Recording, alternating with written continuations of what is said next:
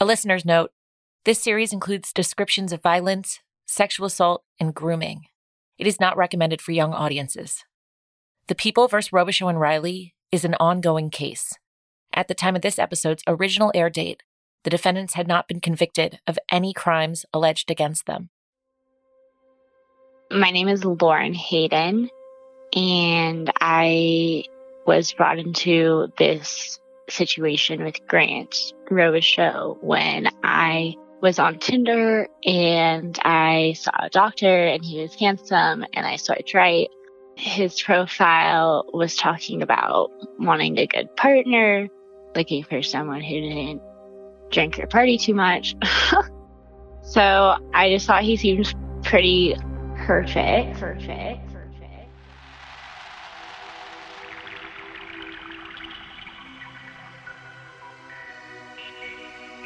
From Justine Harmon and audiochuck, this is OC Swingers, Chapter 9 No Tiger. She slept for years on a bench in a park. She made some passes at men in the dark. They began running alone through the night. When she began loving, they put up no fight.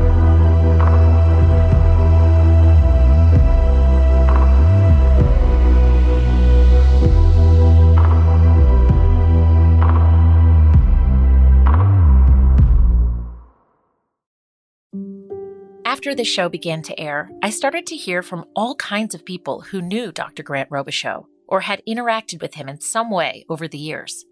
I heard from high school classmates, former party pals, business associates, and a woman who says she used to sell Grant his vintage festival coats before the Burning Man festival each year. He introduced himself as the doctor, she told me. He was handsome, but as most burners who think they're being sexually free, he just came off as greasy and sleazy to me. I was told about Grant's tendency to excise people who disagreed with him. If he was going to burn a bridge, one former colleague told me, he'd burn it down with gas. He loved it. He thrived off of that. Another former colleague admitted that he saw Grant be very rude to girls, treat them very poorly. I started to piece together a portrait of a manipulative man who was different things to different people. He definitely had a dueling personality, said the first colleague. A type personality, very charismatic, definitely very social, knows how to entertain and communicate and make people laugh at times. And then, when he doesn't get what he wants, he's like a toddler, kicking and screaming and pounding his feet in the middle of a target. I talked to one woman who said Grant Robicheaux sexually intimidated her during a routine consultation in 2017. She says he placed his hands on either side of her body while she was wearing nothing but a flimsy robe and pushed his hips between her legs and that a year later, on the very day of his arrest, Grant made another uncomfortable pass at her in the office. She says that members of the Newport care staff noticed something was off. She even sent me materials to corroborate her story. I was terrified of running into him and having him hurt me or something, because as small as he is, he is still quite intimidating, she said. He has a presence about him. He is very intimidating. He doesn't smile. He's got this look. He's very scary. I know guys like the rough sketch of Robicheaux I've put together in my own head. Charming, deceptive, good looking men whose misdeeds thicken the air everywhere they go. I can say, with some certainty, that men I know have sexually assaulted women I know. And yet I can't hold their feet to the fire because the law doesn't work that way. It's not enough to know someone is a sexual predator. You have to be able to prove it. It is my personal opinion that most men don't understand the thing the rest of us know about rape that it's everywhere, all the time. That we all know a guy who has raped or will rape a woman or women. That one woman's good guy or perfect husband is another woman's absolute nightmare. Or that once someone invades your body, you don't get to unknow what that is like. The influx of whispers and rumors about this story made me think about Lauren Hayden, a 27 year old woman who met Dr. Grant Robicheaux over a dating app and subsequently told her story to camera crews circling the Newport Beach house after the couple's arrest in 2018. I remember seeing those videos of a young, pretty brunette in a rumpled purple t shirt getting a little spun out over the media flurry. At points in the interview, while recounting a date during which Grant Robicheaux became, quote, way too aggressive, Lauren is openly crying. She wipes away her tears with French manicured fingers and keeps on talking. He just kept trying to rip my clothes off, and I kept saying, you know, like, I'm not ready for that. A woman is coming forward to say she narrowly escaped becoming another victim of handsome surgeon Grant Robicheaux. The doctor is now. Charged- the early news segments about Grant and Cerissa always began the same way a sexy couple flirting and partying together in sun drenched locations. They'd show videos of Grant face palming Cerissa or jokingly throwing up gang signs in a van. These clips were always credited to Grant or Cerissa's personal YouTube channels, which have since been scrubbed from the internet. It's through the lens of these videos that the world first encountered Lauren, a young woman crying outside Grant Robicheaux's house. A few days after that interview, Lauren described to Kayna Whitworth, the same ABC journalist who would go on to conduct the couple's would be vindication interview. Oh, I feel like I finally woke up from a bad nightmare. About her bad date, alone in a hot tub with Dr. Grant Robicheaux, a date that took place a year earlier on October 11th, 2017. When I was saying no, it was like he wasn't even hearing me. It was just, he just kept going at it. It was like he had no concept of personal autonomy, like no concept of consent, no concept of no. Lauren and Grant's texts from just before the Tinder date back in 2017 are still available online at the Daily Mail. The messages are just one of the countless banal exchanges three different sets of prosecutors have been mining for hidden meaning for years. Hey, it's Grant. Much easier. I'm on the peninsula. I'm on the peninsula too. I'll head over soon. Cool. I'm in the middle house. Call and I'll come out and grab you. Sounds good. FYI, my bro in law just stopped by. I'm still getting changed. No worries. My cooking is popular. Haha, as long as he doesn't eat my half. 17 minutes pass. Be there in five. I talked to Lauren too, about a year ago, back when I started reporting this podcast. She told me everything she remembers about that night, which is all of it. So I got a couple bottles of wine and I went over to his place, which I know people always give me a hard time about because they're like, why would you go over to their place? But I guess it's just something that, like, it's hard to try to force people to take you out to dinner these days, if that makes sense, you know? Like, it just seemed chiller. It just didn't seem as heavy. And he said that there was, you know, his, some of his family was over, which was true. So I was like, okay, whatever, you know and he was making dinner on the grill and I thought, you know, outside and there's a jacuzzi. And I was like, cool, you know, this sounds like fun time, whatever. It didn't sound creepy in any way. So I went over and he was making dinner on the indoor grill and his brother-in-law was there. I don't know who it is actually looking back. I think it was Cerissa's brother. So some dude was there and there was some game he was watching. I wasn't interested. I don't watch pro sports. And he made dinner. I either ate some of it or poked around at it. And then he had like a special distiller for wine. And I, I brought a red wine and a white wine, and I thought he was going to choose one. And he took both. He just took both and then opened a different wine. Lauren was immediately struck by Grant's bravado by his almost chaotic zest for life. He just enjoyed being like on the edge of everything. It wasn't just the guns and the drugs. He also had like an illegal flying machine that he told me about on our date. Get this. He had a fucking backpack that he put a like engine on and a fan and he just like flies around in this thing. I am telling you, this is what he told me on the date. He said one time it broke and he fell like some insane amount of feet and then he got it to work like last second. And people were like calling all sorts of police and he like got the attention of like all sorts of like ambulances and like fire trucks and shit. It doesn't sound true, but you know what? Maybe. I don't know. I don't know this guy.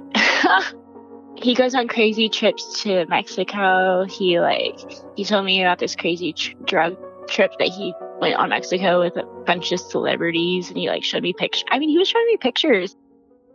And then Lauren says things got weird. His brother-in-law left. We had dinner. We went to the jacuzzi. Um, he started trying to take off my top. I told him not to put my top back on. He kept kind of grabbing at it. I told him not to. And then like we went to his room. I kind of told him some of like some of my background in the Air Force and how like I wanted to go slow and how I thought that's what he wanted. And like I like I'm down for like, you know, having a good time in the hot tub, but like not necessarily like getting naked in the hot tub on the first date, you know? So then when I tried to leave, I had already changed back into my clothing and I was wearing like a skirt and um, he had stuck his hand up my skirt as I was like walking up. I remember it was like a ladder or a flight of stairs. I think it was a ladder. And he like, and I just remember being creeped out by that. And then I left. It's the last time I saw him. And then I texted him later, like, hey, you want to hang out? But I was really just going to raid his kitchen and get my wine bottles. But he didn't, yeah, he, I guess he wasn't interested because I didn't, I don't know. But whatever. So then I never spoke to him again. And then I saw what happened on the news and I freaked out. Lauren says that's how she ended up on TV, recounting the date in the first place. On the way back to my house in the morning, I drove past his house and I was just like, I wonder what, because he kind of lives like on this like one part of peninsula. So I just kind of drove past it. I was like, I just wonder what, like, like if he still lives there or if he's moved. Like, I wanted to see like moving truck. I don't know.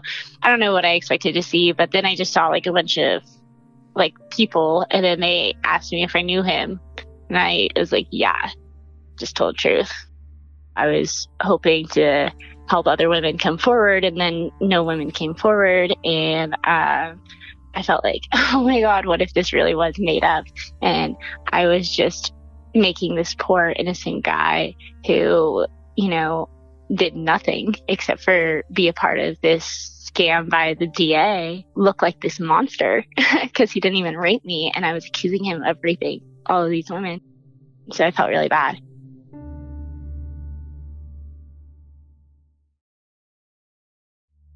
Lauren Hayden says that having her name connected to the story has caused problems for her in the past. A former male employer made snide comments after Googling her name on the first day at work. She stayed up on the case and started to feel like maybe she'd made a mistake talking about what happened to her. So when the defense's private investigator, Russell Green, wanted to talk after Grant's arrest, she didn't see the harm in it. She didn't anticipate some of the more creative interrogation techniques the hardest question that he asked me, and it still sticks with me, is like, Do you remember a camera in his apartment? And I was like, No. And he's like, Well, there's a camera. And so if everything you say is 100% factual. Like, we'll be able to back that up. And I was like, You know, like, I think my story is 100% factual, you know? And then he asked me how confident I was. And I'm pretty sure I told him I was like 70 or 80. But looking back, I'm like still pretty 100% sure. I think it was just like the intimidation of like thinking my memory is not as good as a camera. He said there was a camera at the hot tub and that the reason the camera was put there was by the police because of the previous accusations. Yeah, I don't know. Maybe I misunderstood him, but this is what the investigator told me. So Lord knows, maybe he was just trying to see if I would tell him I had 100% accuracy in my memory, but which I wish I said. But looking back, uh, I was just nervous and I just wanted to tell the truth. I don't want Grant to get in trouble if he didn't do anything, you know? But at the same time, just my gut from dealing with him, you know? I think he said they were lying once the media storm blew out because I think only two people had come forward prior to the media storm. So he said the rest of them were essentially just piggybacking. And the first two were, I don't remember why he said they were lying. I think it was something to do with handsome doctor type, like scheme, you know, advantage artist type people. But being a woman, I didn't buy that. But the jumping on the bandwagon type thing. I was like, maybe, you know, but I wouldn't like to think that of any of the women. I would like to think, you know, that everyone's telling the truth, but obviously somebody's lying. After we spoke over the phone last year, I sent Lauren a picture of Grant's brother in law, Bill Ward, who in October of 2017 was still living in the front part of the Newport duplex. You'll remember that Bill and his wife, Jennifer, were sued for negligence by Jane Doe 5. Yes, Lauren confirmed, that's who was there that day. But, she says, he left essentially right after whatever was on TV ended. You'll also remember that Lauren's date with Grant was in October 2017, a year after the two suspicious incidents were quietly opened and closed by the Newport Beach PD, and three months before investigators found piles of drugs in their home. This was a year before Tony Rackauckas said anything about the quantity of women being sexually assaulted on tape. A year before two more women would tell prosecutors that they were drugged or assaulted by Grant and Cerissa that same year. A period of time when Grant Robicheaux was ostensibly living with Cerissa Riley, but didn't reveal that information to a woman he met on a dating app. When I went on a date with him, there was no indication a woman lived with him, Lauren told me. It was a really clean place, and he said he lived with his sister and his sister's boyfriend or fiance or something. In the 64 page manifesto Matt Murphy filed before the motion to dismiss was rejected by Judge Jones last summer, the lawyer summarized the two alleged 2017 incidents. On July 8th, only three months before Lauren's date with Grant, a woman says that after a day long escapade with the couple and several other women, Grant Robicheaux raped her in his bed while Cerissa was in child's pose on the floor. Six days before that, a different woman says she blacked out after being served a single vodka and Canada Dry by Cerissa. She woke up the next morning at the beach house wearing only a shirt with a completely naked Robicheaux spooning her. She called the cops, immediately after, Matt Murphy says, and told them that she thought she'd been drugged by Cerissa. She initially agreed to undergo a SART exam, but ultimately did not comply to the swab test. This woman, the last and final Jane Doe in the amended complaint, did not report the assault to the DA until after reading about the arrests in the news. Jane Doe number 8 isn't even technically a victim in the case, but what is called an 1108 witness. California Evidence Code Section 1108 allows prosecutors to bring in evidence of the defendant's past sexual misconduct, alleged and otherwise, when they are currently on trial for a sex crime. Jane Doe 8 isn't charging Grant or Cerissa with a crime. She's simply there to testify to the defendant's character, their propensity to commit sex crimes. One could say that the only real difference between Jane Doe 8 and Lauren Hayden is that Jane Doe 8 told the Orange County DA's office, and Lauren Hayden told the world. Yes, of course. I mean, are you comfortable with the fact that my voice is not as good as yours? Is my question. This is my friend, the journalist and activist Abby Haglage. Abby and I met in 2017 when I was working full time at Glamour. Um, yeah, my name's Abby Haglage. Should I say my full name? Yeah. My name's Abby Haglage. I'm a journalist in Brooklyn, and we met through Glamour when I was brought on as a consultant, I guess was my title. And I think early on we connected over journalism and investigative stories, which I love and so do you. And I think that night, I, I can't remember what we did before that. Did we like go to dinner or something? We did go to dinner with a mutual friend of ours who was also an editor at the magazine and who also went home at an appropriate hour. That night, Abby and I found ourselves alone at a bar across from my apartment in downtown Manhattan. It's a dark place with a long horseshoe bar where the patrons are somehow seated feet below their bartenders. It was here in this intimate space designed for people who want to be alone together, that I noticed the tattoo on Abby's forearm No Tiger. I think people, when you say I've been raped or, or, you know, I was sexually assaulted, you can tell almost instantly how much they're going to be able to tolerate. Like people will avert their eyes or kind of just try to say some conclusive statement like, oh, that's, you know, that's terrible. Hope you're okay. I mean, I get it's who wants to hear a really dark story, you know, from a friend about something they endured. Um, I think, especially among friends and family, it was hard to hear. But you can tell the people that are kind of they're in it to listen and they ask questions and they're able to separate, which I think you were able to do, your story from their own safety. And I think that's part of the problem, especially for women, is it's just scary to hear about these stories and worry that it could happen to them.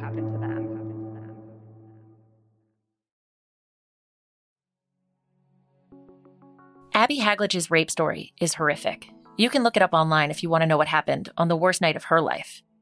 She's since committed herself to using the experience to impact legislature in New York. The same legislature that, when she was abducted, drugged, and raped in 2013 by a stranger who saw her walking alone on a busy New York City street, destroyed the physical evidence required to pin a rapist to his crime only 30 days after it was committed. You can learn more about this work at risenow.us. It was uh, 2015. I was 25 and had just had a fun Saturday in the city and was walking home in Greenwich Village where I lived. I was on a super busy street and uh, I think like some of the victims in your podcast, I, I don't remember how it happened. You know, I remember walking home and the next thing I remember is being in this man's car.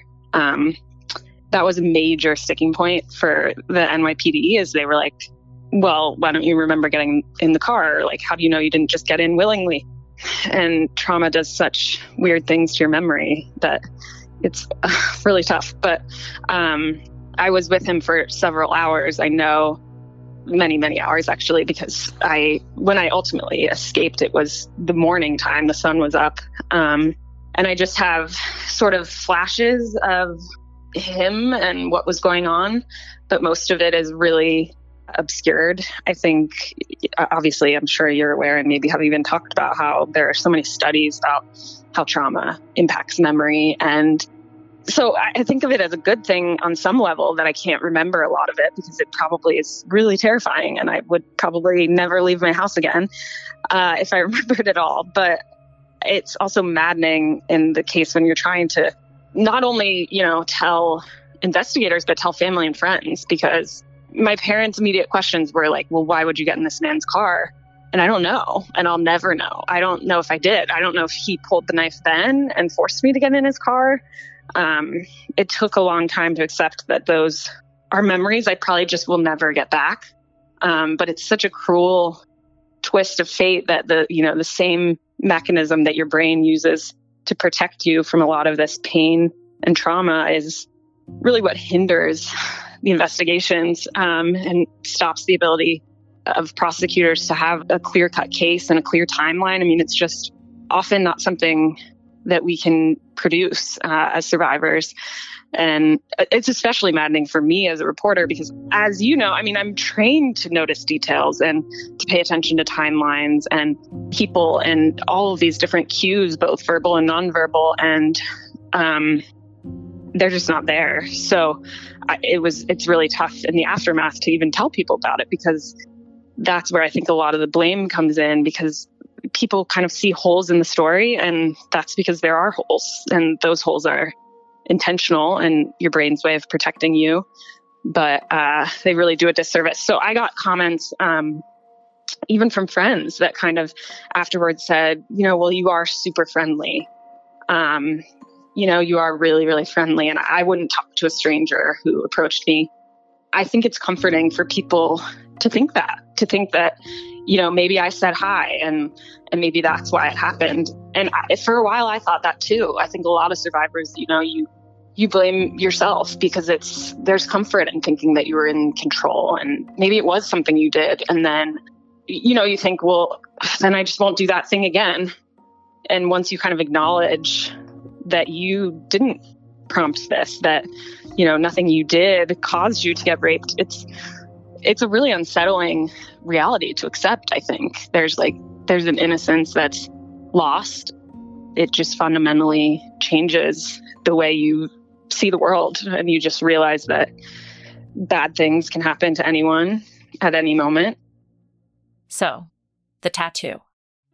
It was about two years after my assault, and um, I was having a lot of health issues, new things that had kind of cropped up, like acid reflux and really bad stomach aches. And um, I had seen a bunch of doctors, tried a bunch of different medicines. I was having chronic pain, just my body was really um, betraying me in a lot of ways. And finally, I saw this doctor, um, this Chinese nutritionist actually, who I was saying, you know, well, is it something I'm eating? Like, what could it be? And she had tried a few different things. So finally, she had this appointment with me and said, you know, I think what's happening here is some PTSD potentially and some anxiety.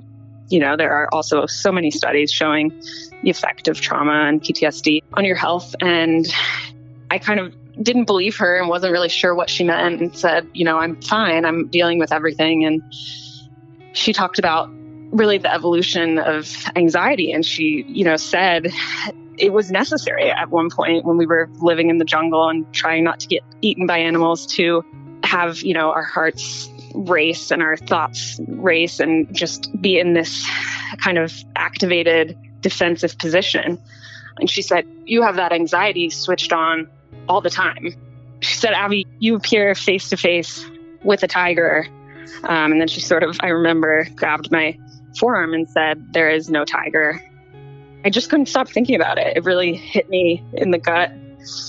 So I think the idea that there is no tiger, it does kind of harken back to the evolution of anxiety and this idea that you know bad things are going to happen whether or not I, I worry about them or not i think i have always been a worrier but i've always been somebody that's anxious i've always worried about worst case scenarios and you know having worries that i might get assaulted or raped didn't stop me from getting assaulted and raped I think there's freedom in sort of accepting that some of it is out of our control. Abby, who is not affiliated with the Robicheaux case, never saw her rapist get convicted, even though she knows who he is. Her rape kit and the toxicology report was destroyed 30 days after the assault without her knowledge. She would go on to spend years telling herself stories about the kind of woman something like this happens to. But she didn't have to live through the enduring inanity of a criminal trial. Last week, we covered the explosive January 7th, 2021 hearing when victim's attorney Matt Murphy revealed he had come into some documents. More specifically, Matt Murphy had come into an internal OCDA memo concerning Jennifer Kearns, the so called rogue investigator Todd Spitzer had placed on leave. That same day, the Los Angeles Times ran a story with the headline Internal Memo Criticizes OC District Attorney's Review of Robicheaux Rape Case, that included damning quotes about the veracity of the de novo review conducted under Todd Spitzer. According to the memo, the article reads The top to bottom review of the case against Grant Robicheaux 40 and Cerissa Riley 33, ordered by Spitzer, was incomplete and contained inaccurate and misleading information. Then there was some back and forth about Matt Murphy's relationship with Jennifer Kearns, whom he'd come to represent in some legal capacity. The defense was up in arms. How could Matt Murphy represent four victims in the case and the original investigator? What is he, the only lawyer in Orange County? On March 25th, 2021, the attorneys reconvened in court. This is a different type of issue that we normally do not see in an in camera, where you have Marsy's Law Counsel representing a number of alleged victims and also the individual who investigated this case, at least early on. That is a red flag. There's no question it's a red flag. And I've told the court, everybody in the court, I've told counsel, that that's why we had that hearing. Mr. Cohen's one who requested it. I thought it was very proper, and I want to address that issue also. But at the end of the day, when we was heard, and this is for everybody's benefit, it's harmless. I can't say any more than that. I know that you shake your head. How can that be harmless? It is, because I was there. I know what it is. And this could probably be resolved again, maybe in five minutes or less, but I'm not going to put that pressure on anybody because that's not my job to do that. Uh, that's what an in-camera is, folks. And as devious as it may sound, um, yes, we're hiding something. That's what an in-camera is. I'm sorry, but that's how it works. He's saying that he and Murphy discussed the fact that he represents four victims and the former lead investigator in camera, as in off the record, in the judge's chambers, and it's harmless. If we knew, he says, we wouldn't care. But we can't know because it's off the record. Moving right along. Mr. Fell. Judge, thanks so much. And um, I will be very brief and I will not use analogies. okay. Um, one of the words that has come out here is frustration. And you looked at Mr. Cohen and said, I'm sure you must be frustrated. Mr. Murphy brought up the part about frustration.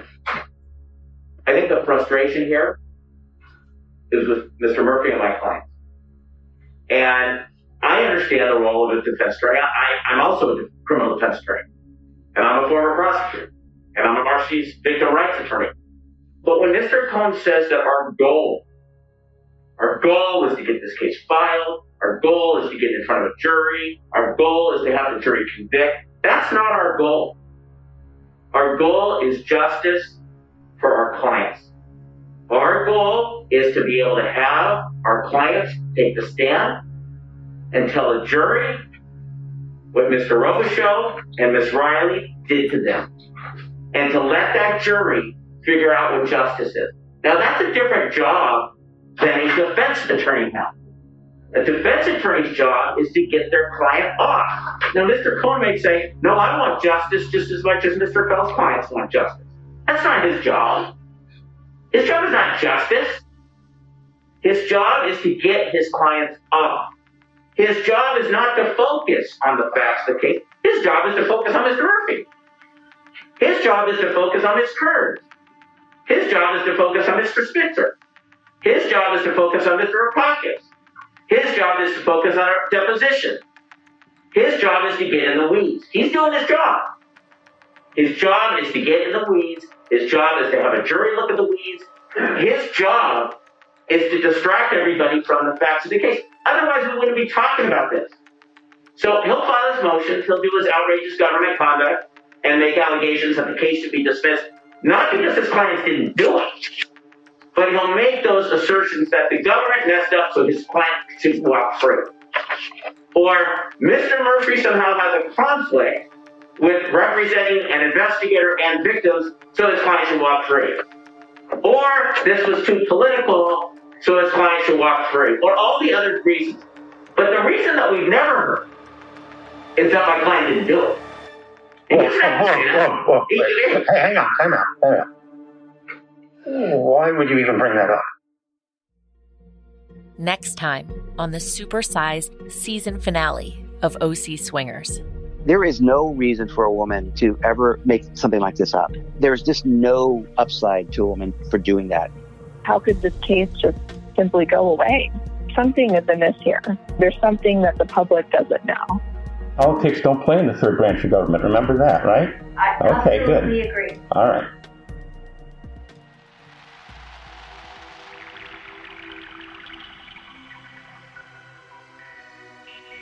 OC Swingers is an Audio Chuck original, executive produced by Ashley Flowers, and created, written, and reported by me, Justine Harmon. It was produced by Josh McLaughlin, editing and sound design by David Flowers, with additional research and fact checking by Barbara Keene. Special thanks to Michael Carey, Ann Dybel, and Anna Hendrick of Quest Investigates, and Oren Rosenbaum at UTA.